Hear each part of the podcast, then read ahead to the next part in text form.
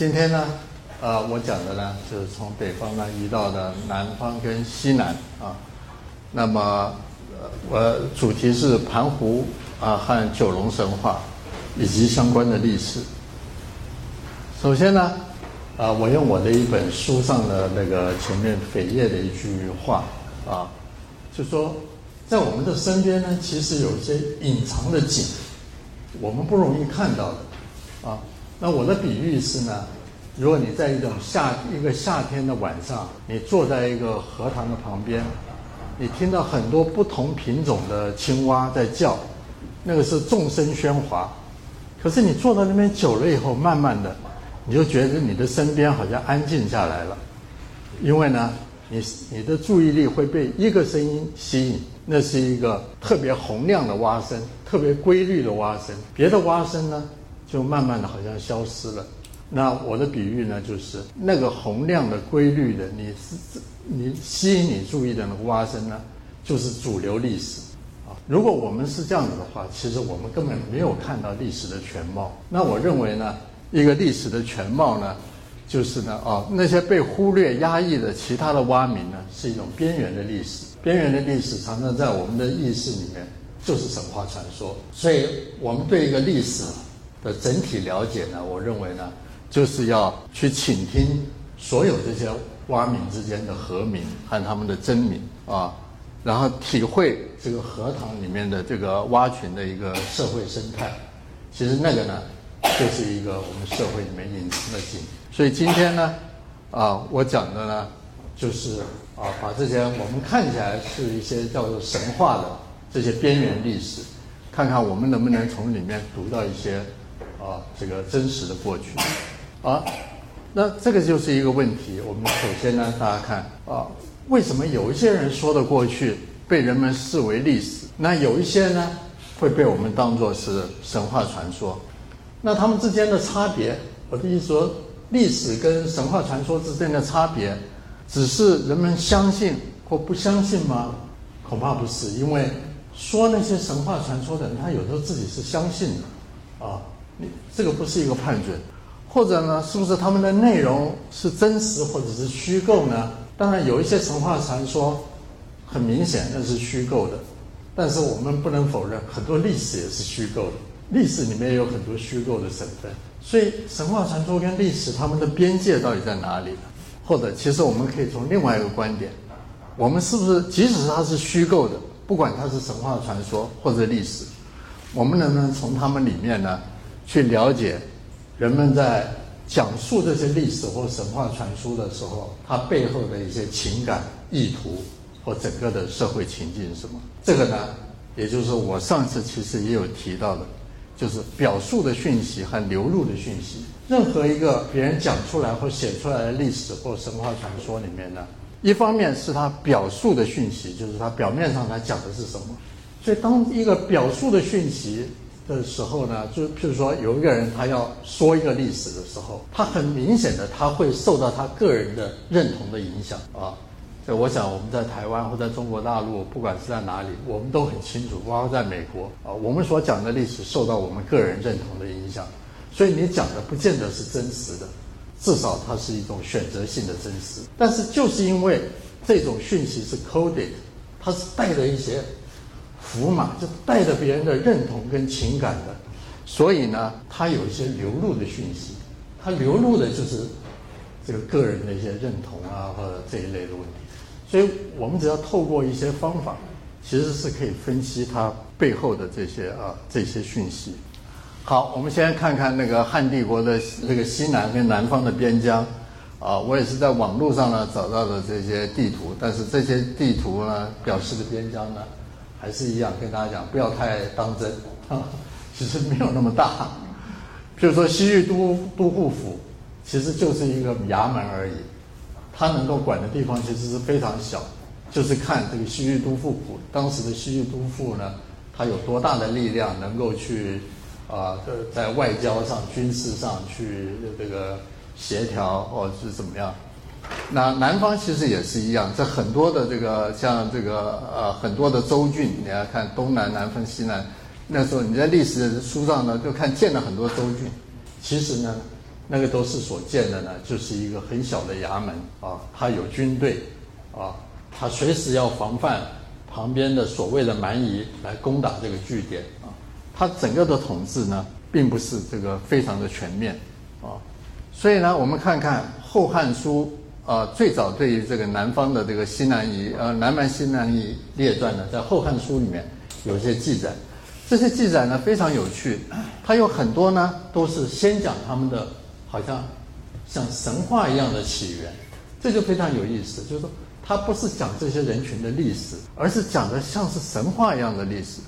比如说，第一个呢，他讲那个高辛氏有犬戎之祸，啊，这这个等一下我们就讲了。其实这就是关于那个盘湖的神话，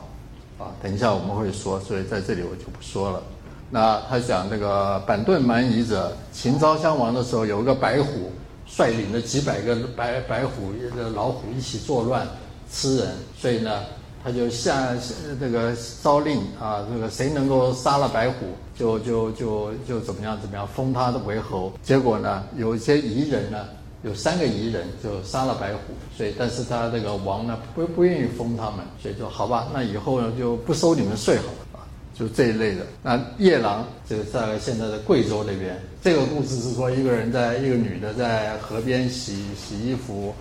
然后有一个一个大竹子流到她脚旁边，啊，她把它这个打开来，这个里面一个小孩子跳出来，这样这样子的一个故事。哀牢夷，这个就是我们也是今天要讲的，我也真不讲了，就是杀一九龙的故事啊。所以都是他在讲每一个族群的时候，几乎都是从一个看起来像神话一样的这个开始。但是呢，后面它主要的内容呢，你看也是千篇一律的，就是蛮夷造反，而且造反的理由呢，几乎也是千篇一律的，就是这个对于税徭役税赋觉得受不了啊，所以造反。所以这一点呢，等一下我后面后面一直讲下去，大家注意这个人类生态，也就是所谓的像那个南方的。蛮夷造反，为了税赋造反了，几乎一直到了一九三零四零年代啊，两千多，几乎是两千多年啊。所以这两个传说呢，好，大家可以先看看这个图。九龙传说呢，它是流行在大概是云南的滇池到洱海，就是现在的呃昆明到大理这一带的地方。那从汉代到明清呢？他本地人呢一直都在传颂这个，而且这个故事里面的一个关键呢，就是他九龙有呃十个兄弟，就是到底谁是这个十个兄弟的后代，就大家就一直在解释这个这个问题啊。那么盘湖传说呢，它这个流行的范围比较大，但是它是慢慢的由湘西，就是现在的。简单的来讲，如果大家在这个这边有两个有名的这个观光景点。啊，一个叫做啊张家界，一个叫做凤凰古镇，大概就是那一带。从那个地方开始呢，慢慢的往南方整个蔓延啊，这是盘湖传说啊，一直到这个贵州、广西、浙江、福建等地呢都有。好，我们先从这个沙溢跟这个九龙的故事，我们来看一看这个。在《华阳国志》这个是四世纪的一个著作里面呢，它有个记载，说诸葛亮呢为本地人画了一个他祖先的图谱，那个内容里面呢有神龙，和这个龙呢怎么样生出彝人的祖先，啊，虽然他讲的这个很简单，但是从这个后以后晚一点的资料我们知道呢，这个就是沙溢跟九龙的故事啊，而且很有意思，这个图呢。据说是诸葛亮画的呢，这个他们这个好像每一个家里面都有一份，这是当然是头领人啊，这个头领，当地头领，只要有中国的刺史来的时候，他就把那个献上去，来表示我的身份啊，我是沙溢跟九龙的后代啊。你看他这个同样是《淮阳国志》，他也记载哦，这个就很清楚了。他说古哀牢国有一个妇人叫沙溢，以捕鱼为生啊，他。有一天在河里面，这个碰到一个木头，啊，因此就怀孕了，生下十个儿子，啊，就说这个南中昆明人呢就奉他为始祖，所以诸葛亮呢为他们画画，所以我在网上看呢，常常这个大家还在讲说，哎呀，诸葛亮这个还是一个画家，真不真不晓得。其实呢，我很怀疑这个是不是诸葛亮借他们画的。为什么呢？这个在南方诸葛亮的神话实在是太多了，啊，这个譬如说在我的这个研究的羌族里面也有这种，就是说他们会讲，就是说，啊，他们以前跟跟跟那个他们猛货是他们的祖先。啊，猛货呢被诸葛亮打败了，说好吧，那那我打败了，你要我怎么办？那个诸葛亮就说没有什么，我只要你让我一箭之地就好了。结果呢，他说那一箭之地很简单嘛，他就就随便，他就说，但是这个诸葛亮很狡猾，就晚上就叫人把那个箭呢，就一下子就把它移到了这个康定，不知道是从哪里就移到了这个川康边缘的那个。康定那边打箭炉啊，打箭炉就是一个一个，也是跟这个三国有关的一个地名，所以呢，这以西呃以东全部都变成了汉人的地，所以这一类的这个传说非常多。所以这个呢，但是就是说，这只是告诉我们，诸葛亮很早在这边就变成了一个传说人物。但是还有在这个地方呢，还有很多的记载，在五世纪、六世七世纪都有啊。说洱海一带的有一些大姓的人家，啊，他们自称是庄丘的后代，对吧？我们呃前面上一次呃在上上一次有讲过，讲庄丘，对不对？就是这个中原的呃华夏的历史学家在大概魏晋的那一段时间，啊，创造了一些这个历史，这些历史呢，就同样一个模式，就从中原。到一个有个英雄从中原到了边疆去，他就变成了开化边疆的这个英雄祖先。庄丘是一个楚国的将军，啊，所以这个呢，在当时洱海那边很多人也自称他们是庄丘的后代。好，我们看看到了五世纪《后汉书》，这个里面就是非常完整的啊，这个沙衣的故事啊。他说他就是在捕鱼的时候呢。啊，碰到一个木头啊，结果就怀孕了，产下十个小孩。后来有一天，他带着小孩在水边玩的时候呢，那个一个龙从水里出来了，说我的小孩到到在哪里？就九个小孩都吓跑了。另外那个小孩呢，看起来胆子也不是很大，他鸵鸟一样，他就背对着这个龙坐着。后来呢，这个龙就舔他，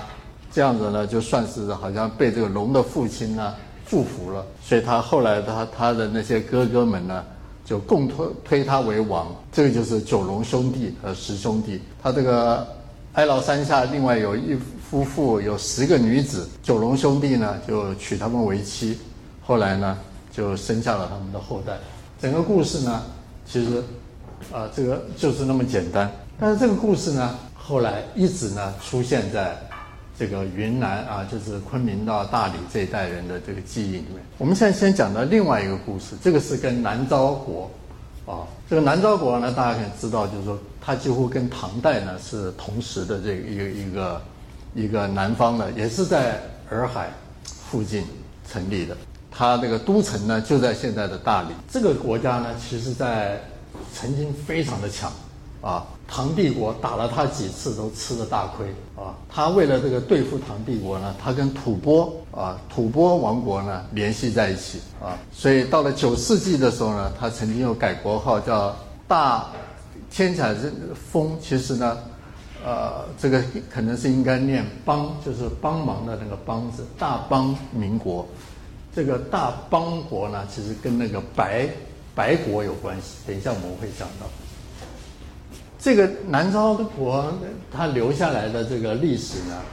啊，最丰富的是表现在一个《南诏图传》的文字卷里面啊，这个是在我们故宫这边有这个有有藏的，啊，那这个这个大概它的年代呢，就是很多的争议。一般来讲，它这个它最早的版本可能是九世纪做的啊，那但是这个现存的版本呢，可能是十二、十三世纪在重绘的。无论如何呢，它的内容呢是有一个范生啊，到这个细奴罗呃罗胜延父子家里面去乞食，这个是就是南诏的始祖细奴细细奴罗啊，他受到他们的妻子们的这个恭敬的招待，那这个西域来的僧人呢，他走了以后呢，他就在各地留下一些圣物。后来人家才知道呢，他是这个阿戳耶观音的化身。然后这个王呢就下令，就是说，这就是这个里面的内容。就是王就说呢，呃，我们国家这么强盛，都是因为呃我们信佛教。但是我们的佛教到底从哪来的呢？有各种的说法。有人说是从唐朝中原来的。有的人说是从西域来的，有的人说是从吐蕃来的，到底从哪里来的？他就下令大家去找出这个源头出来。后来他的大臣们呢，就到各地去，啊，找这个这个就是他们的这个宗教的源头。所以呢，也在这个地方上呢，就采集了这个民间晨报的这个圣迹。所以等一下我们看这个故事，用那个图来看更简单啊。其实我我要说明的是呢，其实这个找寻这个起源呢，啊，这个是非常有意思的。每一个国家或每一个民族常常用这种起源来凝聚一个人群，但是南诏国呢，它是以宗教立国，所以它是用宗教的起源来凝聚人群。但是即使是宗教的起源呢，啊，我们仍然可以看得出来它的一些认同，啊，这些问题，啊。还有就是要讲的，就是说，虽然我们在《南诏图册》里面看起来，他讲他的起源，宗教的，就是讲的一个这个阿戳耶观音啊，但是呢，在中国文献里面记载呢，他们这个他的那个南诏王向中国使臣献书，自称是沙弥之后，也就是刚才的各位讲的那个所谓的献书呢，就是那种图画，所谓的诸葛亮替他们画的图画，啊，到这个时代还是有，啊。说他是沙溢的后代，所以你看，这个这个图画是非常精彩，像连环图画一样啊。那个王的这个太太跟媳妇啊，招待这个僧人啊，非常的尊敬。后来呢，你看跪在他面前，就发现他是阿戳耶观音了啊。然后这个观音呢，啊，他的就在全国各地各个不同的地方留下一些圣迹，有的是他马留下来的，你看这个叫马鬃。这一团不知道什么，这个是象中比较大一点，牛中啊，所以这个是非常有意思的一种建构。也就是说，我以前有注意过，如果是一个国家，就是一个就是说在建构的时候，常常是一个英雄，到了哪里，到那边就生一个儿子，在那边又生一个儿子，就是他的儿子就会散布在整个疆域各个地方，啊，都是他的后代，这个英雄的。后代，不管他是成吉思汗还是这个皇帝啊，可是这个佛教立国呢，他就是都是圣迹啊，到处留下圣迹。但是有一些人加入这个这个团体呢，是比较边缘的。比如说这边的人，你看他画起来像蛮夷一样的，他们跟这个圣迹有关系，是因为他们偷杀了这个范生的狗，他把他白狗给吃掉了。那这边的人可能更野蛮，他们把这个僧人呢分尸了。然后又把它烧死，然后把它骨灰丢到水里去，反正任何用各种的方式，其实都在诉说各地方的人都跟这个阿戳耶观音有关系啊。啊，这个也是这个大家看这个南诏国是一个非常有趣的国家。啊，这个是很有名的一个叫做这个。啊，反正就是一个记功碑，就是他一个大战争这个呃南诏德化碑啊，战争胜利了以后来吹嘘这个我们在这个战争里面表现的多好。但是这种吹嘘的碑文呢，在中国看的太多了，从来没看过这个。这个整个的意思呢，你看他还说他是为汉不亲不叛之臣，说我们是你中原不亲不叛之臣。今天呢，只是因为你们的节度使这个好贪功，什么什么什么之类的，意思整个都在讲啊，对不起，我把你打败了啊，我不是有意的。而且呢，他们后来真的是那个时候在这个战争里面死的唐代的将领叫李密啊，那一直到今天，他们的民间还在纪念李密啊。虽然这个这个把李密给杀了啊，他们有些本土庙里面呢。李密还是里面被很普遍的被崇拜的一个一个神啊，所以这个是南诏那边的这个这个，当然到了最后他们还是没有办法对抗唐帝国啊，最后还是被唐帝国呢压了他，不得不道歉啊什么什么诸如此类的啊。好，我们看看这个刚才那个阿嵉烟观音的故事呢，后来就跟这个沙溢九龙的故事呢混在一起了，来解释南诏王室的主源。我们看这个在元代的这个《纪古颠说原集》啊，一个人张道宗他写的，他那个右边的一个故事出来啊，这个故事呢更跟这个南方的印度那边的佛教呢结合在一起了。他说，阿育王的三个儿子为了追一匹神马到了这个地方，他们的舅舅呢来追他们，也来了这里，后来就回不去了，不回去了。后来呢，你看跟庄丘又混在一起了。后来庄丘又出征来到这边，做了滇国之君，所以他们的后裔呢都跟夷人杂处。然后庄丘呢很拜佛啊，所以他就迁居白崖出家去了。所以白崖这边的一个首领叫张仁果。就成为新的滇王，国号白。然后蒙家族的妻子莫利羌，也就是沙伊啊，碰到一个浮木，生了十个儿子。你看这个故事出来了，跟这个结合在一起了。然后这个后面就是一样。然后这个九龙呢，其实他在这边就不是九龙，这个幼子呢就是席龙的，就是细奴罗，就是南诏的这个始祖。你看他们的多会编故事，把几个祖先，把包括中国的庄丘。啊，跟阿育王的儿子是不是全部混在一起了啊？那席隆呃，然后他到那个魏山教民耕作，有范生啊，从天竺来，啊，摩顶形容的呃，跟刚才那个故事又加在一起了。所以后来张仁果的后代张乐进求，这个是在唐代了啊，就尊他为王。所以我们再看另外一个版本，更晚了，到明清的时候。呃，那个《博古通记》浅述，他说一个白人呢，其实这个博人就是指白人啊。这个这个这个飘居低啊，他的儿子低谋居娶妻沙溢，沙溢有一天在河边洗衣服，你看又是这个九龙的故事啊。然后他就，可是不对了，你看到没有？他现在呢不是十个儿子了，变成九个儿子。这九个儿子这个名字呢，大家看起来都很奇怪，对不对？大家注意看。这个这个父亲的名字，对不对？毛居低，然后然后他的儿子呢叫什么低？这个他父亲的最后一字变成他儿子的前面一个字，叫低毛居啊。然后他后面的两个字变成他儿子的前面的字，这个呢是一种叫做父子联名字。这个在整个的中国西南的地方的话，可能父子联名制有好几个民族都有这个，大概跟现在最有关系可能是彝族啊。所以很多的学者认为呢，这个历史呢，很可能就是最早的这个就是南诏的那个王室呢，可能是跟彝族有关系的，啊啊，无论如何呢，这个就是讲的是南诏的历史。好，我们看到另外一个更精彩的故事，这个是我最喜欢的《三林庙碑记》。这个碑呢，每次到了大理的时候呢，我因为经常去大理，每一次去呢都要去拜访这个碑一下子啊，这个。你看这个碑呢，它的内容呢，就是讲它为什么叫三林庙呢？这个庙呢，的里个三个神灵，这三个神灵的生前呢，一个是吐蕃的酋长，一个是唐代的大将，一个是南诏王的偏妃之子，三个人呢联合起来作乱打南诏，结果他们兵败被杀了，托梦要别人为他立庙。那像这三个完全不相不搭嘎了的。这个怎么会把这三个连在一起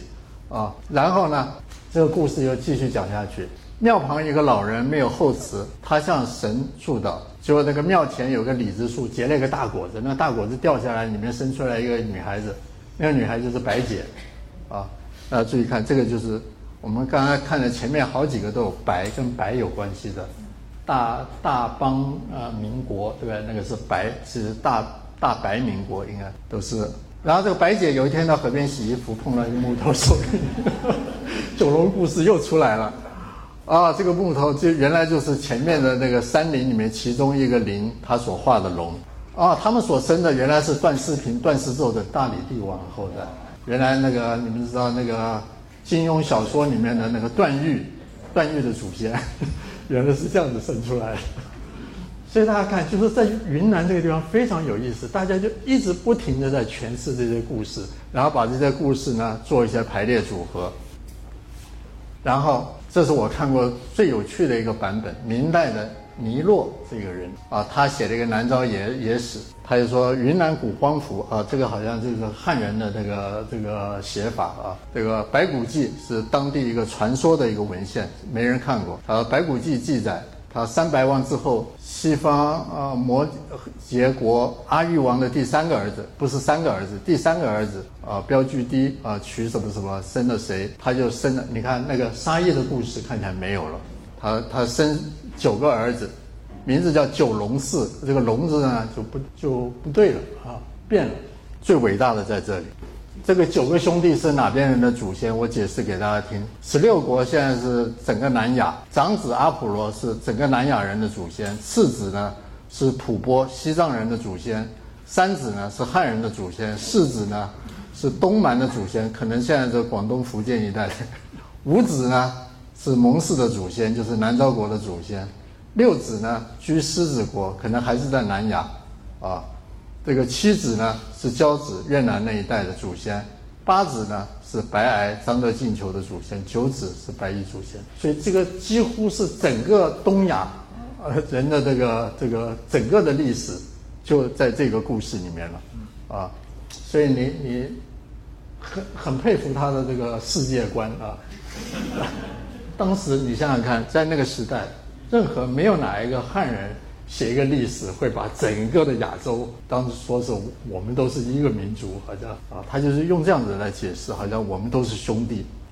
好，但是这个这部那个就是《南诏野史》里面呢，啊，他也有解释，他后来就在注，他就写的这个《白骨记》里面这个以后，他就觉得这个这个《白骨记》的这个记载可能有问题，他就在后面加了一个注。就暗语，他说《哀牢遗传》里面记载呢，沙溢跟龙生了十个小孩子，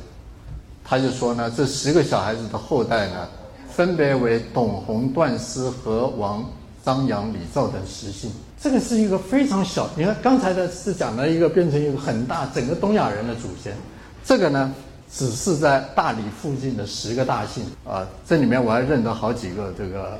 这个姓段的，大家认得段誉的祖先，啊，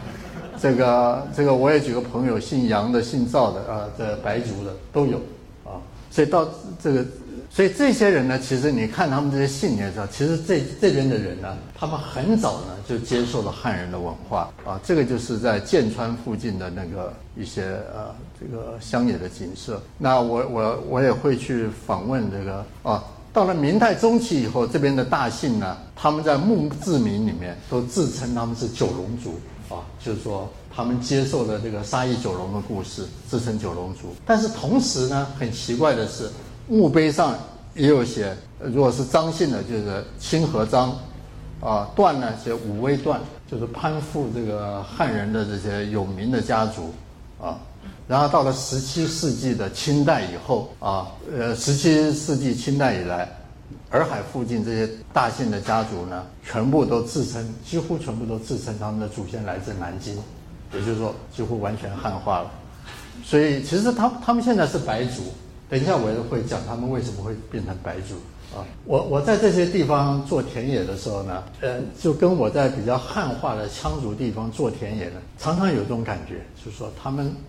不但汉化的程度很深，而且呢，有的时候，呃，就是说，呃，让我都会有一点压力。就是说，我在川族地区有一次啊，跟着他们当地的农民啊，那个北川那边的啊，吃完饭喝了酒，大家聊得很高兴。有位老先生很谨慎的从衣服口袋里面拿一个纸条，皱皱成一团的打开来。王教授，难得有你那么有学问的人来，我昨天做了一个这个五言绝句啊，请你指教一下。啊，我就是全身冒冷汗，啊，在这种地方呢，在云南这边也是啊，他们常常呢就，啊，把他们的这个字啊什么这个这个秀给我看，然后其实我最怕的最后就到了最后说啊，王教授请留下墨宝，OK。反正真的，你到了这些地区去，你就觉得什么叫做李斯求诸也啊？这些人就说，其实讲起来有一点是蛮悲哀的，就是说，其实是很多人是因为他们受歧视，受歧视以后，他就会越要去学这些东西，来表示我会表现的比你更好啊。我现在讲的有一个很有意思的人，就是最后几乎这个很认真的来把这个呃沙溢九龙故事呢当做历史写到历史书里的呢，就是在清代的中期啊，这个呢有个王松。这个人呢，他也是，他自称他的祖籍是南京，这个不稀奇，因为我们看那边的人呢，那个时候已经全部变成南京人了。他呢，就是一生中科举考试非常顺利，做官非常顺利，做完官退休，在江西书院里面讲学，讲学有了全国的知名度，不只是在云南。然后那个时候云南要修省制，所以呢，就要找一个有知名度的回来领军。他就回来了。大家想想，这么一个人，一生这个这个学经历非常那个丰富的，他要写一个好的这个方志，有什么困难？绝对没问题。但是问题就在这里。后来呢，按照历史记载，他呢晚年跟他那个省治局的同僚不和，愤而西稿离去。就后来那个他的稿呢，就在大理出版。还好他的乡亲啊帮他出版，而且他有个有钱的学生啊。帮他出版，但你把这个他出版的这个跟后来省志局重新写的那个云南省方志比起来呢，差别非常的大。所以这种差别呢，其实就很有意思。我们看在这个本书里面呢，他就是要写这个，你知道，这个方志里面都要写这个本地的一些。啊，过去的英雄祖先的历史嘛，啊，他就说呢，我们南方这些地方呢，历史记载常常非常荒诞。他就举说湖南的那个盘湖传说啊，等一下我们会讲，四川的蚕丛传说，贵州的夜郎逐王传说。他说啊，蛮夷之王之心呢，大致就是这个样子，就是很很胡闹的。哎，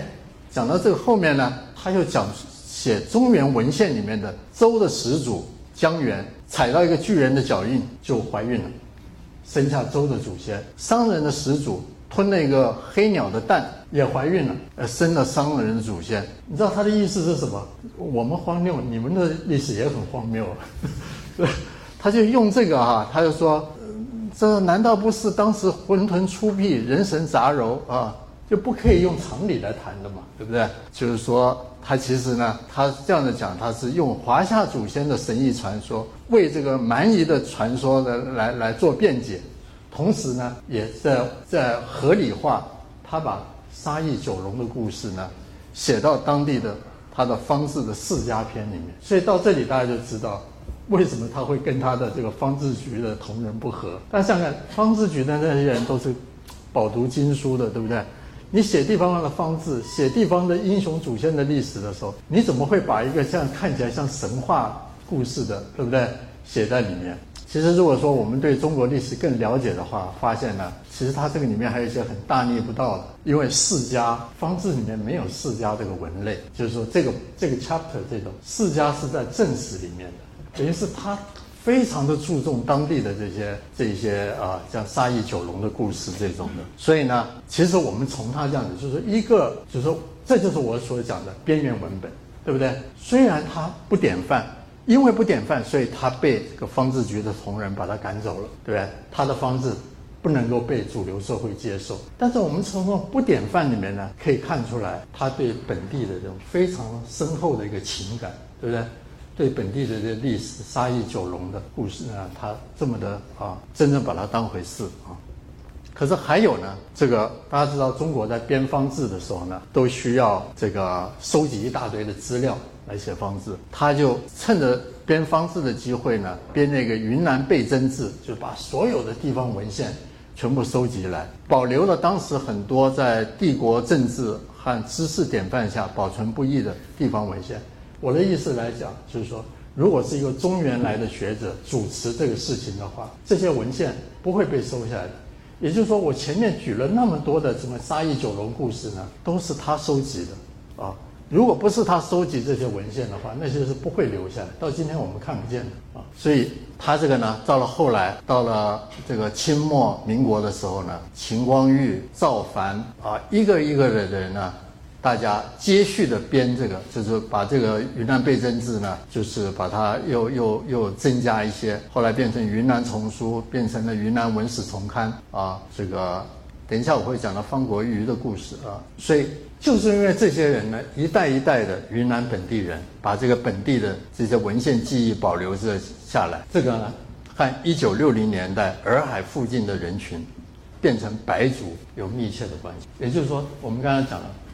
从十七世纪开始，这边的人都自称是南京人了，对吧？可是后来为什么会变成白族？其实跟这批文献呢，和这个文献保留下来的记忆呢是很有关系的。这是赵凡的这个他的旧宅啊，还保留下来啊。我在上面还看到赵赵那个赵凡他的诗词啊，也是诗写的非常好，这个字也写的非常好。好，我们现在呢。等一下，我再会再回到这个这个沙溢九龙的他跟近代的这个白族的关系啊。这个我们现在讲的另外一个故事，这个故事呢流传的更多，就是呃更广。我刚才讲过，这是盘湖的传说。这个在中国南方一个故事呢被讲了将近两千年啊，一直到现在。这个跟沙溢九龙，沙溢九龙现在我只在呃大理附近的有一个叫做什么南诏风情岛上面看到。不是我看到，我在照片看到有有做的雕像，那个只是为了招揽观光客的。但是民间来讲，我没有任何人在纪念沙溢九龙啊，那个就是真正变成神话。但是盘湖不一样，盘湖你看这个是这个是这个前几年就是我的朋友照，我这个都是跟朋友要的照片啊，这个是狗王，这是公主，这就是盘湖啊。它到现在呢，这个还是有盘湖庙，这个是。刚才那个是湖南的、湘西的啊，他们还是有这个祭典，祭盘湖的祭典啊。这个祭司在杀一只鸡啊。这个是广州呃贺州黄洞啊，这是广西的，他们是盘湖信仰，然后还。盘王院啊，也是有个这种祭典啊，也就是说，这个到现在还是活生生的啊，这个这个记忆。好，我们现在看这个这个追踪一下这个传说是怎么来的。最早呢，在中国的《山海经》里面好像就是写了一个狗兽风的国家啊，所以说犬封国啊。然后呢，这个文献里面说皇帝生谁生生谁，然后好像这个犬封国犬戎的祖先还是皇帝的后代。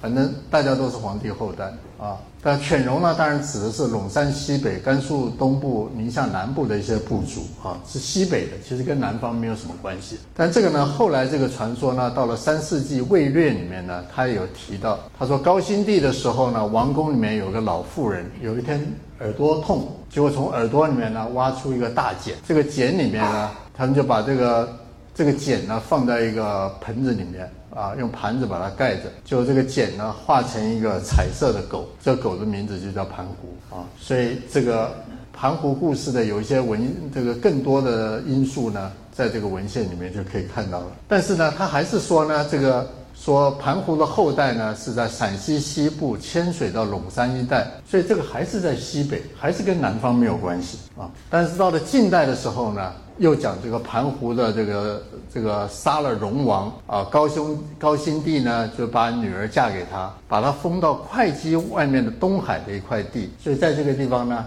生男的就是狗，女的就是美人，啊，这就是狗封之国，好像还是跟南方没关系啊，东海的外海不知道在哪里，琉球、台湾不知道啊，无论如何呢。盘湖故事呢，这个它是这个华夏创造的一个神话。最早呢，指西方、西北方的异国或东海方的一个远方之国，跟南方的人呢是没有关系的。那到了五世纪的《后汉书》里面呢，盘湖就变成了这个南方蛮夷的祖先啊。这个就是比较完整的故事，就是说高辛帝的时候呢，这个有这个。犬戎入寇，这个征伐不利，就高辛帝就下令啊，谁能够这个杀了这个犬戎的大将，我就把女儿嫁给他，还给他封地，还给他黄金啊。结果他们家的一只狗就跑出去了，然后过了不久回来，衔了一个头进来，就是一看啊，就是敌人那个大将的那个头。所以这个高辛帝呢，呃，非常非常高兴，但是有点后悔，还是不想把女儿嫁给他。结果这个女儿呢，深明大义。就说你你既然答应了人家，那我就嫁吧啊！就这个皇帝就不得已，就把女儿许配给盘湖。盘湖呢就背着这个他的太太呢远走南山之中啊。所以在这边呢，他们经过了三年以后，生了十二个小孩，六男六女，互相婚配，就繁衍了，变成南方蛮夷的祖先啊。所以，如果说按照我们前面我讲的那个中原的这种一个英雄祖先，到了边疆就变成边疆开创边疆人的这个祖先来讲的话，这个祖先是等级是最低的，啊。我们讲过前面有些祖先像这个泰伯奔吴啊，箕子奔于朝鲜，那个是王子啊。庄敲还是一个将军啊。吴一远见那很糟糕，是一个逃奴，是一个奴隶。这个呢，其实是条狗啊。所以你就可见呢，就是那个时候对这个南方的呢，实在是非常的瞧不起。所以这个就是后面的那个文献呢，就是对他们的描述，就说呢，他们啊用这个木皮啊，用草啊染成这个五色的衣服啊，然后呢，那个他们衣裳斑斓的衣裳很有彩色，语言珠里语言都听不懂啊，然后呢，就是生了一大堆啊，枝蔓就是就是蛮夷。啊啊，这个外表看起来很笨，其实很狡猾。然后就是说他们怎么样？因为他们是父亲有功，母亲是帝王的女儿，所以呢，他耕田、做生意、过过城关，都不用缴任何的税，就是今天长沙武林蛮而已，武林蛮事业。其实这就是指的我刚才讲的，大概基本上就是张家界到到这个凤凰古镇。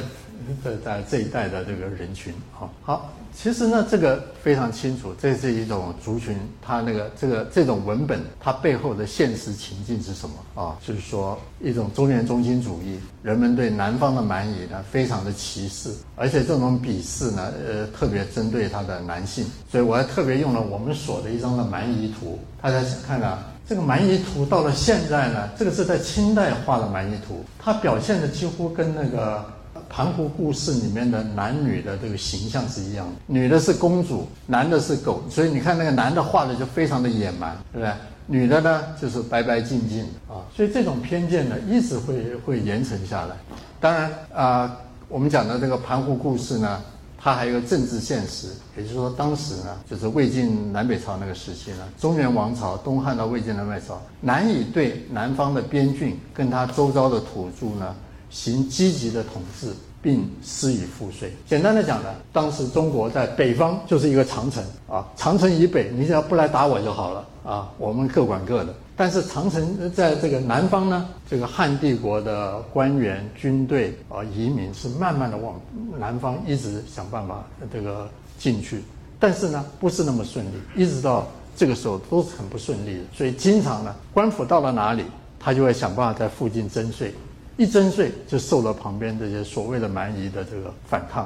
啊，所以这种的记载呢非常多。所以简单来讲呢，我认为呢，原来这个文本的意思呢，等于是在自我解释我为什么没有办法对你征税，因为呢，你们的父亲对我们有功，你们的母亲是公主，所以好吧，我让你不用缴税。而事实上呢，还是在想让他们缴，只是有的时候能力做不到而已啊。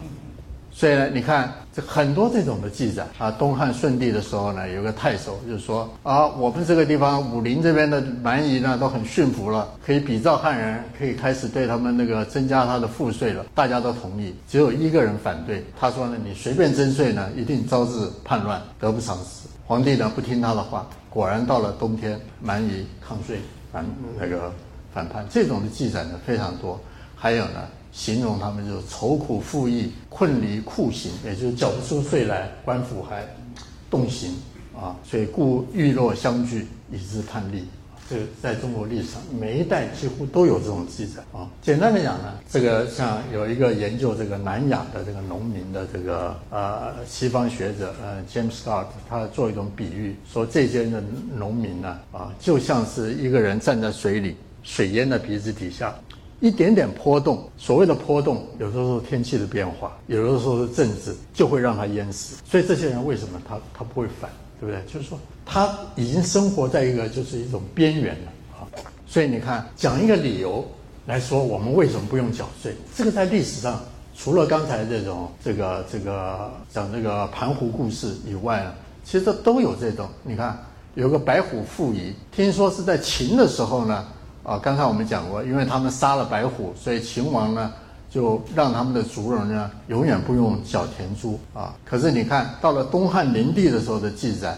说八郡蛮，这他们就是在八所谓的八郡蛮就是这个地方的人啊，寇掠啊，所以他的臣下就劝皇帝不要发兵，说他们呢就是板盾欺信，他们原来祖先呢杀白虎有功，忠公如此，本无恶心。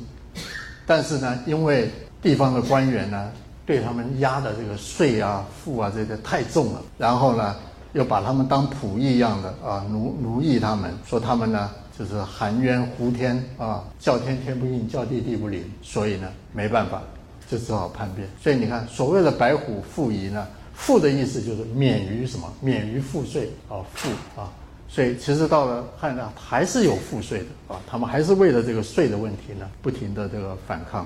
另外有一个有一个族群在隋唐隋唐的时候出现在中国的呃文书里面，叫做莫瑶，其实就是现在的瑶瑶族，其实很早就从这个莫瑶来，它的名称这个也是意思就是说我们不要有徭役。我们不应该去这个这个纳税服服徭役啊，也是说他的祖先呢对中国有功，长免徭役啊，故以为名。所以好，更有意思呢是，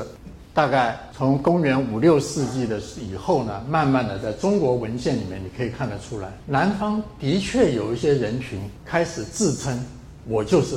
盘湖的后代啊，而且就说他们有祭盘湖的习俗啊。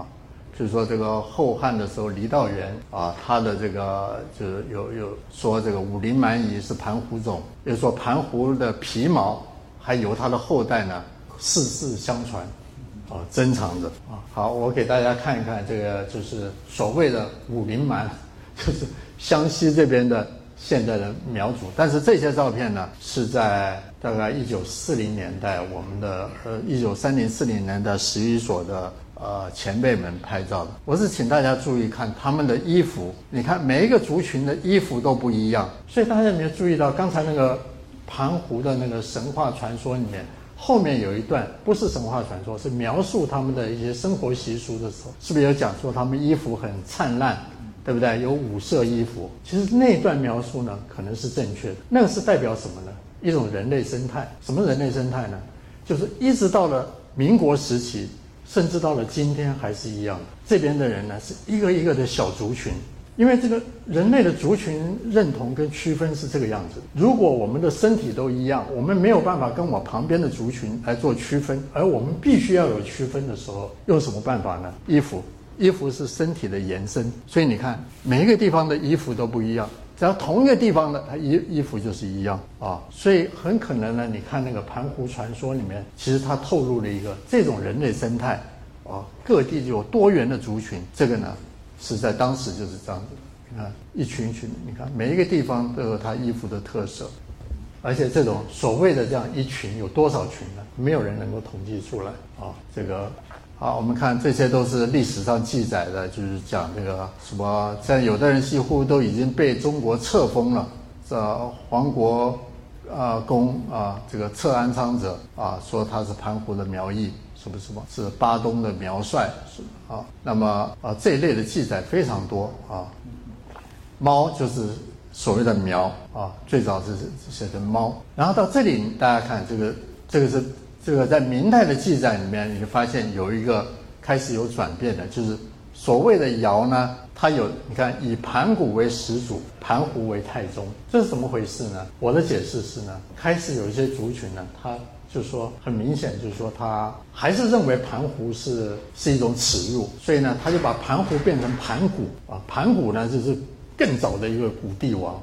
啊。这个是在瑶族里面比较普遍，等一下我会再解释这个。所以这个都是今天的这个啊，就是盘湖子孙认同呢，一直往南南方蔓延，从南宋到清代的时候呢。自称盘湖子孙，并且祭盘湖的人呢，在南方广泛的分布到整个的这个东南地区啊，所以现在呢，他们是就变成了苗族、瑶族、壮族、畲族都有，他们都有这个盘湖传说或祭盘湖的习俗。所以好，我我这边介绍呢，有一些就是以前我们的这个历史记载里面说，哦，这些人群他们说他们是盘湖后代，我们没有很明显的证据。但是到清代的时候就非常清楚了，很多的苗啊瑶这些，当时其实，呃，以清代来讲，说实在话，我们不能说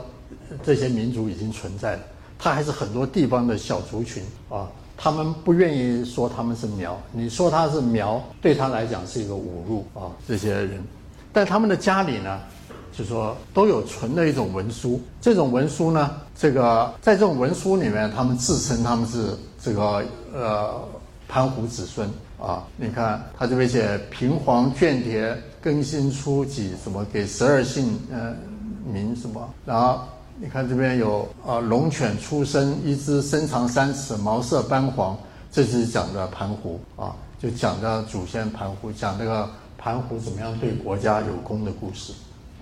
啊，这个就看得这个比较清楚。比如说湖南江华的瑶族，他这个平黄卷帖，其由来久矣。瑶人耕谷系龙犬出身，平黄卷帖，王瑶子孙执照过山防身，永远捐免生丁役。也就是说，这一类的文书，它的内容呢都是一样，先讲他的祖先呢怎么样对国家有功，然后国家呢啊就。给了这么一个卷帖，呃，就是一个证明一样的，就是皇帝的诏令一样的，让他这个子孙呢拿着啊，而这个诏令呢，就是说可以让他保护他过山防身，而且永远不用缴税，所以都是一样的啊，就是说天下一切山场田地，赋予王尧子孙根管为业，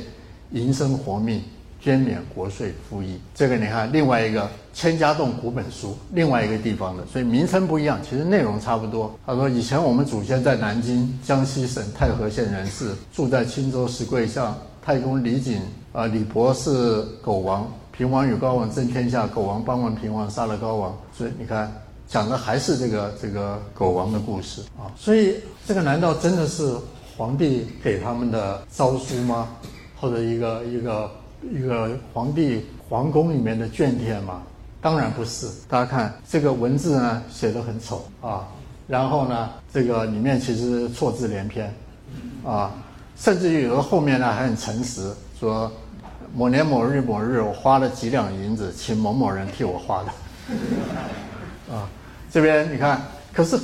我觉得反而是怎么样？有些会让我们很感动或者很感触的是什么？他为什么要？装的好像像个，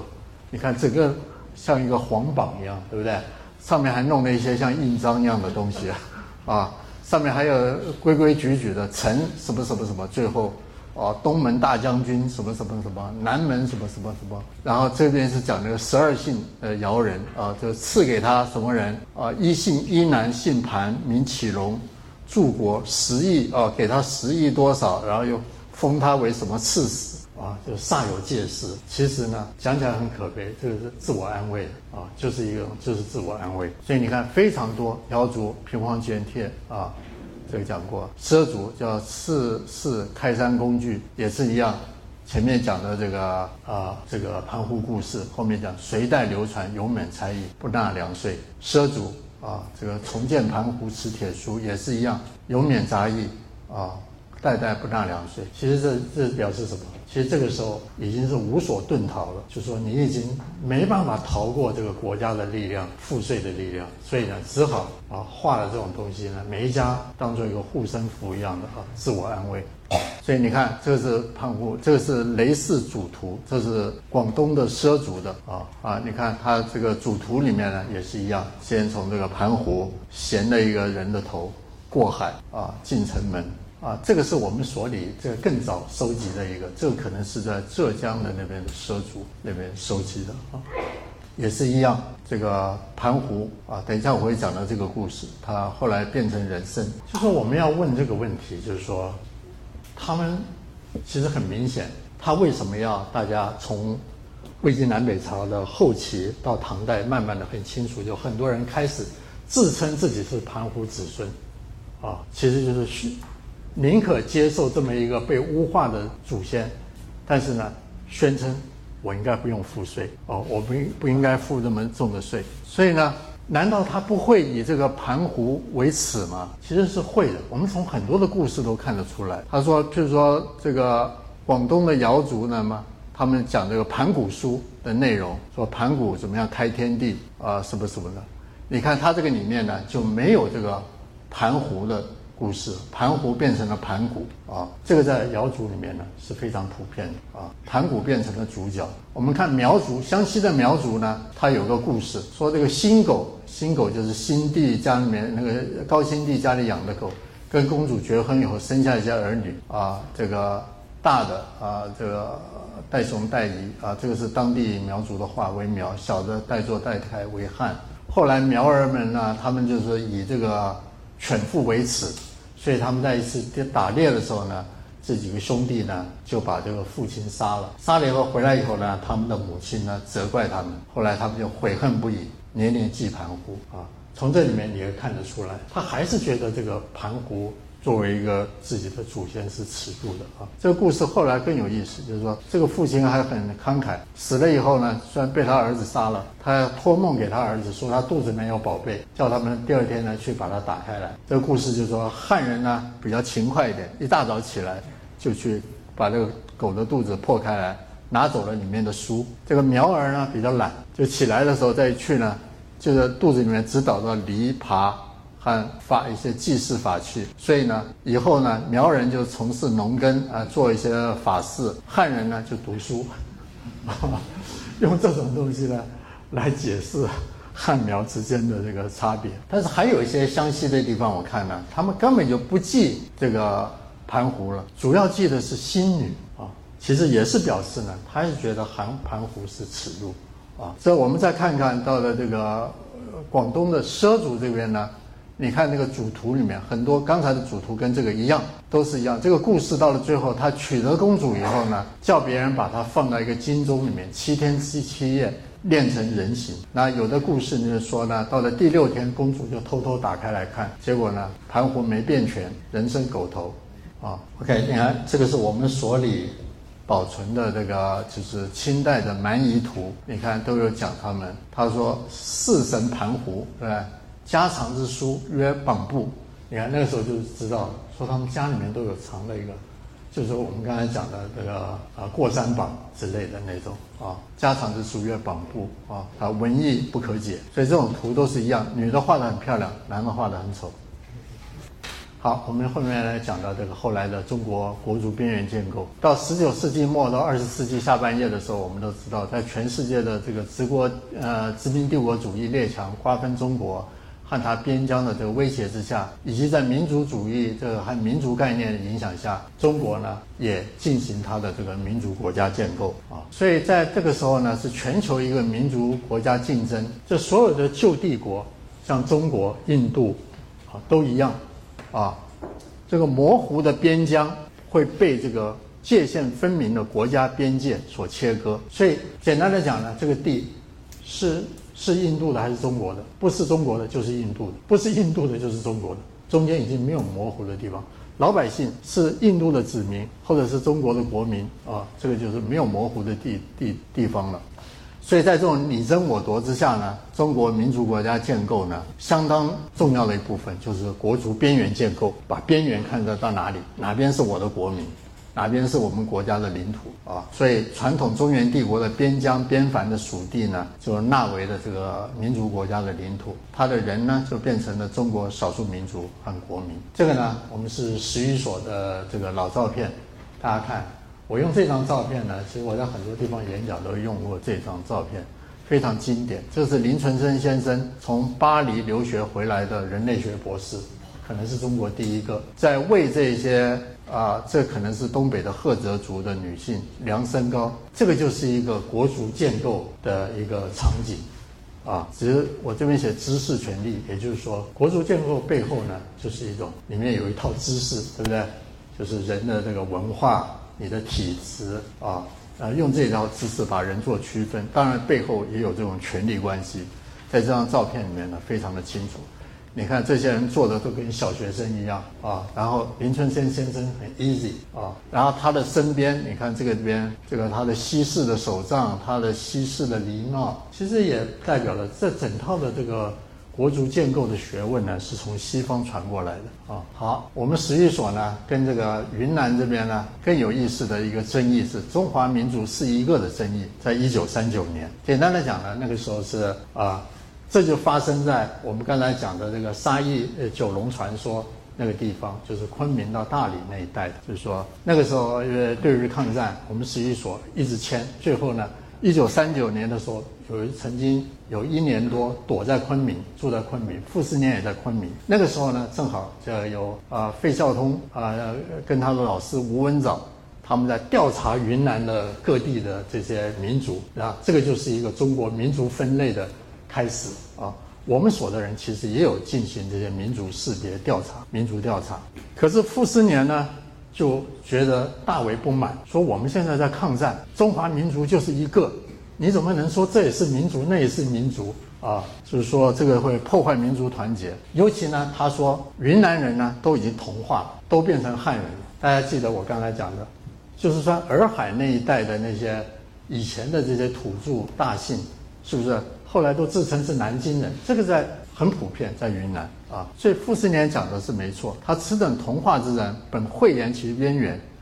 他就是就是你你不能再讲这些，你越讲呢，他就会生气。他轻则令使人生气，重则有分离汉人之意思。呃，此为何哉？他你为什么要这样子呢？啊，你看，还有在一九四零年代的时候，许阳光，另外一个非常有名的人啊，一个中国人类早期人类学家。后来他都在美国，他在云南喜洲，这个就在洱海旁边了啊。的他后来写了一本书《Under a n s i s t e r s Shadow》，在主印之下，这个是西方认识中国汉人的祖先崇拜最经典的一本书。可是他的田野呢的人，现在大家都觉得很莫名其妙。他田野的那些调查的人现在是白族，为什么他当初写这个的时候是一个典型的汉人？其实他的意思呢？他有说，他说西镇的人都说他们是汉人，而且他们对这个很在意。他如果你对他怀疑的话，他们会很恼火。所以我再讲一个八卦，是我们所的前辈在讲别人八卦的八卦，就是说我们刚才讲到方国瑜，对不对？他就是编那个云南这个这个呃地方文献啊。那方国瑜呢，那个在一九三九年的时候，他在云南那边当然是地主，就是他有一次呢就请。顾颉刚、陈寅恪啊，方豪不是我们说的，是跟台湾的辅大啊辅仁大学有关系的，因为他是老老的神父，早就过世了。这些都是我们所非常知名的以前的，在中国大陆时期的一些呃教授啊。他请他们吃饭，吃饭的时候呢，方豪跟那个方国瑜都姓方嘛，所以大概他们两个就想攀亲家。呃，方豪就问方国瑜啊，你是哪边的方？就方国瑜就说桐城方氏，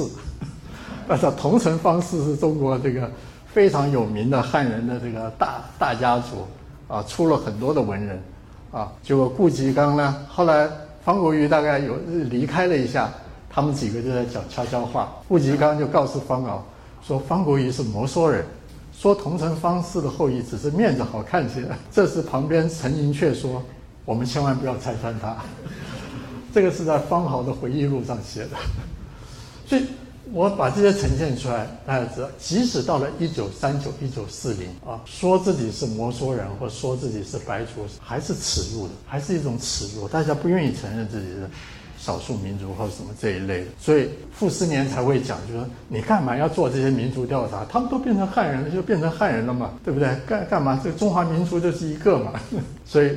你看，这个是我们所啊这个。林存生、呃，瑞义夫他们到湘西去做调查的时候的一张照片。这张照片呢，如果大家可以看得清楚哈，你要注意到，就是说，表面上这张照片呢是呈现的这些苗人他们在打秋千，他们的一些习俗啊。可是呢，大家注意到这些照片里面其他的观众呢，全部都在看着调查者，看着这个摄影的这一方啊。也就是说，你在调查他的时候，其实他在看着你啊，这是给我们很大的一个启示。结果果然不错，我们所的瑞义夫林春春一回来以后呢，不久马上被告，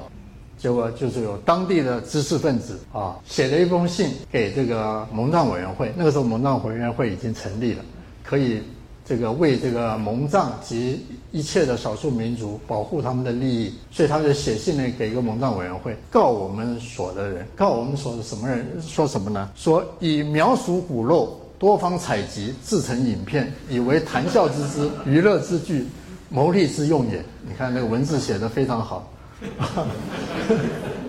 啊，结果我们所里还出了一堆的公文啊，这个。解释，哎呀，我们那个这个这些都是这个为了研究啊，什么什么诸如此类。我呈现这个给大家看，就是为什么？大家想想，还是一样，到了一九四零年代的时候，这些所谓的少数民族习俗，在本地人看起来是见不得人的，哪壶不能提，你来提哪壶，是不是？就觉得你好像故意来丢我们的脸啊！所以林存生跟魏一夫显然也很生气，在他们的报告里面呢，有写出这么讽刺的话：他苗中稍受教育，所谓有识之士，谈及他们的鼓舞，就是打鼓，女子打鼓啊，常以为奇耻大辱，以为暴露他们野蛮的特征。其实呢。这个当地的这个士绅呢，对史语所的研究人员这么的愤慨，对有这调查，还有一个背景就是呢，瑞夫、林春生他们都不晓得，陪他们去调查的这个三十四师是一个屯政处负责陪他们。屯政处是干什么的？负责在地方抽税的。也就是说，以前我们讲了两千年的在地方抽税的传统，其实就是到了民国时候还存在，叫做屯政处。结果到一九三三三五年，永绥年年遭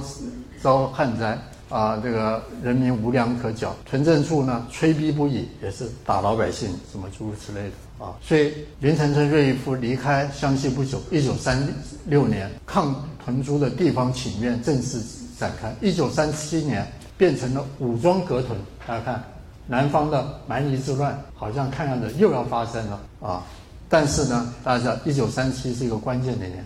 就是卢沟桥事件。就是卢沟桥事件呢，七七事变之后，他们这个武装格屯呢，就自己改名为抗日格屯军，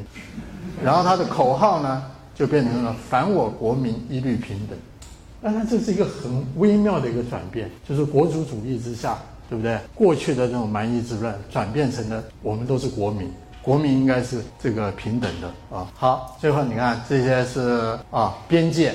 这个我们所的人呢，这个是呃林存生啊，这个是这个瑞伊夫，这里面还有很多英国军官啊。我们所里还有个影片，不只是照片。这什么？我弄了很久才搞清楚。这个就是很有名的这个中英勘界，就是中缅的边界。那时候我我跟大家讲过嘛，帝国主义已经进入越南了，对不对？他是同时呢，他把越南变成了他的殖民地。然后呢，这个殖民地的边界在哪里？没有止境的。他就要进入云南，他们就到云南来勘察那个银矿，就准备呢把他的势力从越南的北部往云南这边推。结果呢，就引起了这边的一个佤族的一个王，这是他的后代。我去访问他们的后代啊，啊，就带领了佤族这个十几个王联合起来，这是很有名的这个这个那个卡瓦山的那个抗英事件，把那个英国的军队呢。啊，从缅甸的呃缅甸那边的英国军队把挡住了啊。后来呢，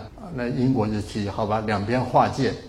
其实这个划界呢，后来中国还是损失了很多的土地啊。大家看，这是我在可能十多年前嘛，十十十十二三年前到走瑞义夫他们走过的路，你看这个地方的这些习俗啊，什么都完全。只是彩色跟黑白照片不同而已啊！这个是一个卡瓦山那边的一个一个村子，现在呢，草顶的房子变成了这个这个瓦顶或金属的顶而已啊！你看这个是以前的街子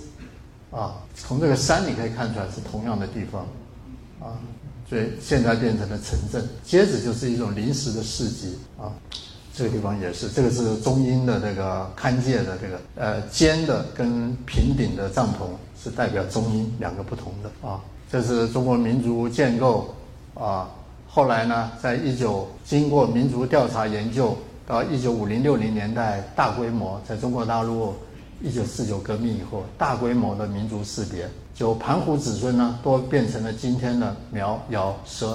那九龙的后代。或者南诏大理国的祖民子民，或者是所谓的南京人，就变成了今天的白族。好，我在那边还看到了这个这种很多这种文件。当初呢，他们在开会讨论啊，就是不知道是哪里的一个代表说，我我的意见是用黑白的白，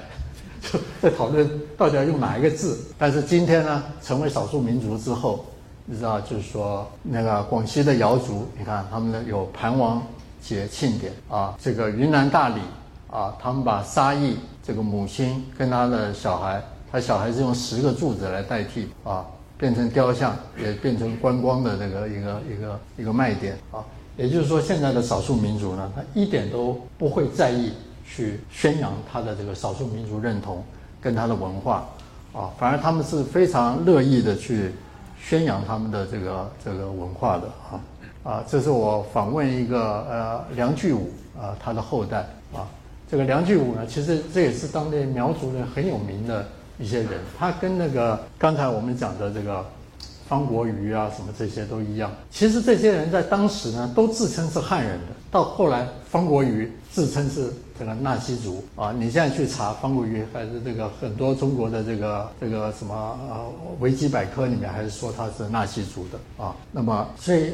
这个意思是什么呢？以前你看我们刚才讲的方国瑜的时候啊，那个我们所的前辈还认为方国瑜好像在故意攀附这个汉人，对不对？故意说他是同城方氏，但是我怀疑方国瑜他原来就可能就是汉人，他是同城方式可能是是是对的，反而他后来自称纳西族是叛徒，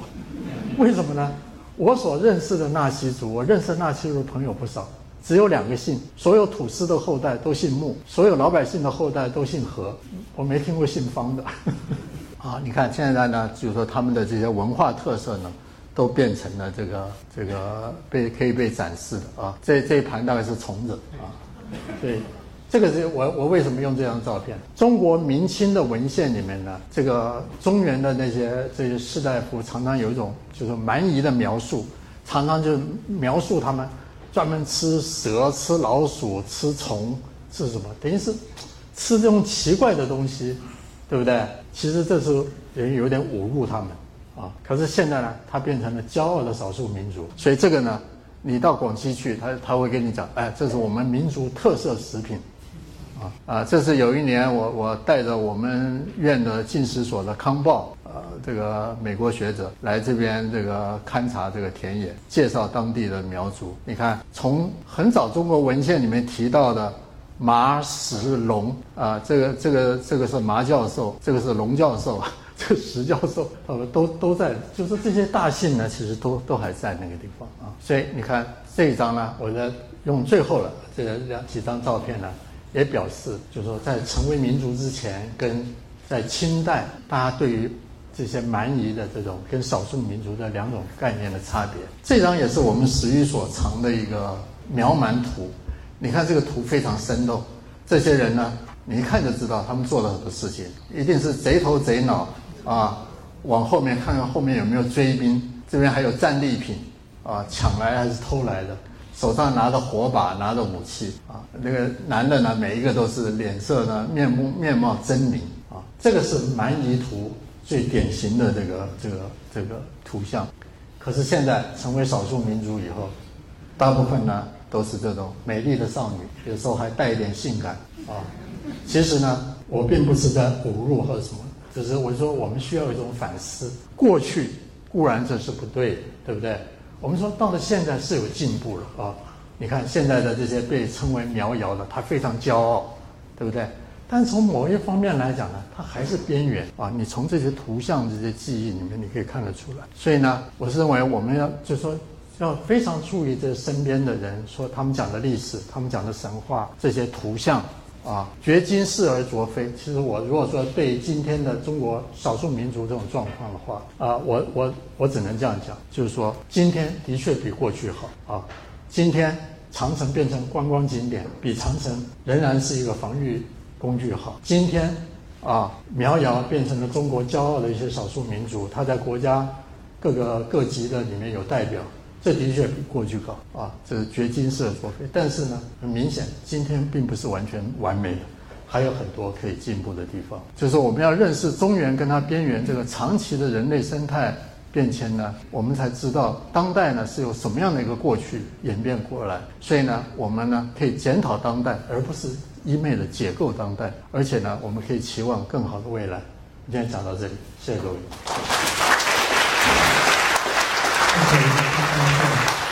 精彩的讲座带给我很多的深思啊！我想这个呃，今天的讲座一开始，这个讲这个王院士就呃讲给我们一个启示哦，就是说这个神话呃当然是虚构居多，但是历史也可以虚构哦。那透过这些文本的比较，其实我们看出呃所谓的里面展露一些展露出来的事实。那我不知道现场观众有没有呃，哎所以王教授一个两个小问题，第一个就是我们以前从那个网络上看到说苗族他们他们自称是那个是那个皇帝打败蚩尤之后蚩尤他死的或者是他的子孙的后裔，这是第一个问题，是跟刚刚教授讲的是不是有一点出入吗？还是说他有关联？第二个问题就是说，原来的我们这些少数民族，包括北方的这些少数民族，像以前低夏啦，上次您讲的这个鲜卑啊，包括这些满族，他们都基本上是汉化的。所以刚刚我们讲的这个过程，听起来也是一个完全一个在一个汉化的过程里面，就他们也把他们自己都附属到。汉族的这个这个这个这个这个疆域里面来，所以这个过程里面，就是是不是代表说他们也会慢慢的就会消失了。因为我们看到北方的民族现在也没有存在，西夏也不见了，也不知道鲜卑是谁了，满族更不知道是谁了。所以这个问题是不是会变成一个永久的一个最后结果？好，好，这个问题呢很很有意思。第一个问题呢，其实我没有时间讲那个，这是很重要。但是我没有，我今天只能集中讲这个盘湖，我没有时间讲这个蚩尤。的确是这样的，民间是有祭盘湖的习俗，但是以这个当地的知识分子来讲呢，他们常常希望在这个这个中国的历史文献里面找到一个祖先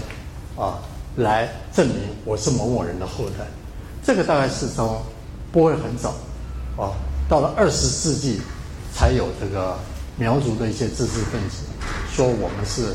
这个蚩尤的后代，但是这个风气呢越来越盛。刚才有一位，刚才我讲一位龙姓龙的这个一个朋友，苗族朋友，其实他就是呃很有名的推，一直在推这个祭祭蚩尤的这种。但是这个里面也是很有意思，就是就是我讲的，其实这个代表的是什么？就是说我虽然是被你打败的，我们是对等的，对吧？是敌体，所以它这个是很有意义的。那么你讲的这个这个另外一个一个问题呢，就是其实也跟这个有关系，就是说你讲的一个汉化的问题。以北方来讲的话，这个其实我我昨天讲的这些像乌桓、鲜卑这类东北来的族群呢，它是。完全可以，没有什么汉化的问题。他进入中原，他就完全到了哪里就变成哪里人，啊，他们那些人是毫无疑问。但是蒙古，你看就不一样，对不对？蒙古族他到现在还是保持着他的文化，他很多的传统，啊，还是保存。这是不一定。他这个汉化呢，它有，我一直觉得汉化它有一定的这个限制，有些地方呢，它就是没有办法汉化。所以你看看，我们要讲一个。简单的，中国大陆这些年一个很有名的一个发掘的这个，呃，秦简，啊，这个在湖南的呃，呃，我忘了那个地方。其实那个地方，你看秦代的时候表示，秦代的官员呢，啊就已经驻扎在那个地方了。可是过了两千多年以后，到今天那个地方是土家族的地区，并没有汉化啊。也就是说，其实我们今天讲的这些所谓的盘湖子孙的地方，你看，汉帝国的力量，在至少在汉魏晋的时候就已经进入这些地方了。可是到了现在，当然这中间一定有一些汉化的过程。譬如说，我们的那个像瑞义夫，他在田野里面他都讲啊，一九四零年代，他就说他发现他身边的人呢，明明是会讲苗语，但是呢。他跟他们讲苗语，他们就故意听不懂，啊，故意这个这个不不用苗语回答，用汉语回答，就是会以这个维持维持。也就是说呢，在整个中国的西南跟南边呢，在中国大陆进行民族识别调查的那个当儿那那一段时间里面，这个地方事实上是什么样的？是一个非常广阔，每一个地方都有一个非常广的。汉语非汉非常模糊的地带，这什么意思呢？就是说每一个地方的人，其实我在田野里面有这种经验，每一个地方的人都说我是汉人，他会骂上面的人是苗子，啊，那上面的那个人呢也说我是汉人，他说苗子苗人在更上面，啊，所以这这就所谓他们讲一节骂一节，这个在很多地方都非常普遍，所以这种情形呢。在民族识别以后，划分民族以后，又变成造成一个什么现象呢？如果大家这个研究中国少数民族的，你会注意，在中国南方和西南的少数民族，他常常有二元的方式来建构他们自己。一种方式呢，就是找那些非常不同于汉人的文化来说，这是我们的特别的文化啊，我们就是苗，我们就是瑶啊，这是一种方式。还有一种方式呢，就是从中国文献里面找出那些。很伟大的啊，可可以跟汉人抗衡的这些祖先啊，来说为自己的祖先。您刚才讲的那个蚩尤就是一个。譬如说羌族的话，他会说大禹是我们的祖先啊；苗瑶会说蚩尤是我们的祖先啊；甚至像那个彝族会说，你你们中国的那个易经其实是我们彝族的这个古老的智慧啊。他们都会去把这些啊。汉文化里面的有一些东西呢，来把它当做自己的文化来建构他自己，这个是整个南方的一个特色。王院好，那个我想问一个问题，就是呃，您说这个传统传统的这个民族的神话是不是一个早期的呃类似于一个宗教形式？因为因为就是它毕竟它和宗教来讲的话，就是它会不会在一个特定的，比如说一个。生产力的发展水平和一个特定的地理环境下，会发展成一种宗教，因为它毕竟都是对一个族群的一个整体的一个认同。就我的意思是说，就就比如说，不管是祖先崇拜，还是说像这种萨满教那种万物有灵的崇拜，都是从讲故事开始的。呃，这个讲故事这个呃意思就和这个神话特别接近。所以说，这个神话呃，是不是比如说不同族群之间，首先一个自我认同？然后再一个，呃，大家都讲故事，然后，嗯，也是为了维持自己的部落，或者说，呃，自己的一个文化的一个稳定性。然后看我们谁之间的故事讲的比较好，就相当于我我在一个传，呃，就是比较，就是一个软软实力的输出，然后去控制自己的，呃，部落的民，还有是周围的。然后当他需要团结的时候，比如就像，呃。就就可以说，我们都是共同的祖先，只是他生了九个儿子，然后我们大家都是一体的，就是这样的一个从分散到结合的一个过程。嗯，OK，好，这个问题其实那个，其实第一个就是说这个文化那个神话，像这种神话式的这种祖先起源的这一类的故事呢，你可以这样讲，它前面的那个神话的那个部分呢。是强调这个这个他的后代的这个神圣性，就是说，像我们讲讲到那个沙溢九龙故事，对不对？讲的那个神话故事呢，那个是在强调沙溢九龙的后代，就是九龙的这个后代呢，他的神圣性。这就是为什么你看中国历史上记载很多，就是呃这个当地的这些豪酋哦国王。当中国的刺史来的时候，他要把这个这种族谱献给中国的这个这个代表啊来看，也就是表示我的这种这种优越的地位啊。从这一点来看呢，它神话是有这样的意义，包括中国的那些我们刚才讲的夏商周的那种起源神话都是一样，对不对？你看夏商周的历史在《史记》里面所记载的，前面那一段都是一个神话一样。后面看起来就比较像个历史，这是我我也在别的演讲里面我也提过，像这一类的历史呢，就是前面有个神话叙事，后面是历史叙事，这个在全世界或者在中国汉人或者边疆少数民族都很普遍。其实你刚才的问题里面还有一个很关键的，说团结一些人，对不对？这没错。其实呢，沙溢九龙故事那个十个兄弟呢。它有一个非常重要的一个关键是什么呢？其实九龙就是那个那个最主要的那个祖先呢，其实是代表的是在这个洱海附近的政权。你看，不管是南诏或者是大理，它这个政权的这个中核心都是就是今天的昆明到大理之间这块地方，这是整个云南的这个一个核心地带。那其他的呢，就是代表的。其实不只是这个核心，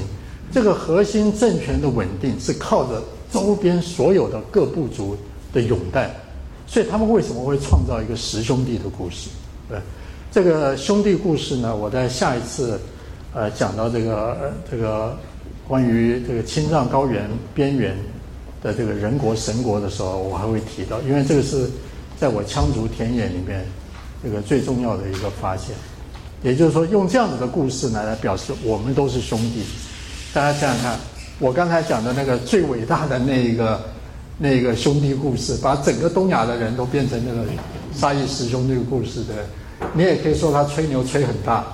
但是你也很佩服他的这种国际观，对吧？天下皆兄弟，都是。当然，你想想看，还有我们刚才看的也是像神话一样，那个苗族会讲苗跟汉原来是两兄弟。对不对？其实它背后的意义是什么？都是我们是对等的，我们是平行的，我们不是谁可以控制谁，啊，都有这种意思。我想那个虽然时间超过，因为你提到那个国际政治啊，因为今天整个讨论是从中原的角度跟中国西南的边疆的民族的互动，但这边有个很关键议题，就是说。在这个西南边疆民族里，跨过所谓的国界，就是我们现代人立的国界，跟泰国的北边、缅甸北边、这个越南北边，他们有少数民族。我们好奇说，我们今天是从建构一个中国国族的概念，让中原的汉民族跟西南的这些苗瑶，这个建构一个历史的关系，但是在这个缅甸北边、泰国北、泰北这些民族，我是好奇，一个缅甸、泰国他们的类似的史学所怎么看这个北北边人？这个北边那样民是这个中国那边延伸过来，就是说像泰族，对，像这个苗族，还是他们自己建构一个他们的国族的概念，跟我们这边讲的概念又是不太一样。这个我不知道，在这个中研院史史那个。史语所有没有做这方面的所谓比较民族学的一个一个一个讨论？啊，我我自己有注意过这些问题，这的确是在这种就是呃二十世纪上半叶哦，或者是整个二十世纪，你都可以看到这种趋向，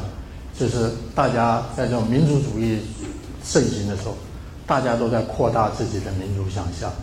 啊，我看过一些这个泰国的学者。他们就建立这种泰民族的这种概念。这个泰民族不只是把中国云南的泰族包括在他们里面，把整个中国长江以南所有的长江以南的都当做是这个大泰族。可是这不稀奇，其实我们说实在，我们所的前辈也有人写过那种苗族的概念，而把这个苗族概念呢往南边延伸，所有的中南半岛的都是苗族。其实这个是，你知道，在那个时代，国族主义时代，大家都在扩大这种国族想象，包括西方，啊，他们常常到了中国的这个西方一些传教士，或者是这些学者，到了中国的云南、四川的边界，啊，看到的这些这些呃呃羌族，或者是这个呃彝族，就说：“哎呀，你看他们跟中国人都完全不一样。”哦，考察一下他们的这个习俗哦，原来他们是以色列人的后代，就是我们西方以色列人的后代呢，到了东方来就变成了这个啊，所以其实现在一直都有。其实说实在话，很悲哀的就是说，在我们这世界上呢，这种历史想象，想象其实很容易造成民族跟民族、国家跟国家之间的冲突，而这种想象其实一直在进行。再跟许先生再跟你们讲说，谢谢大家，谢谢大家。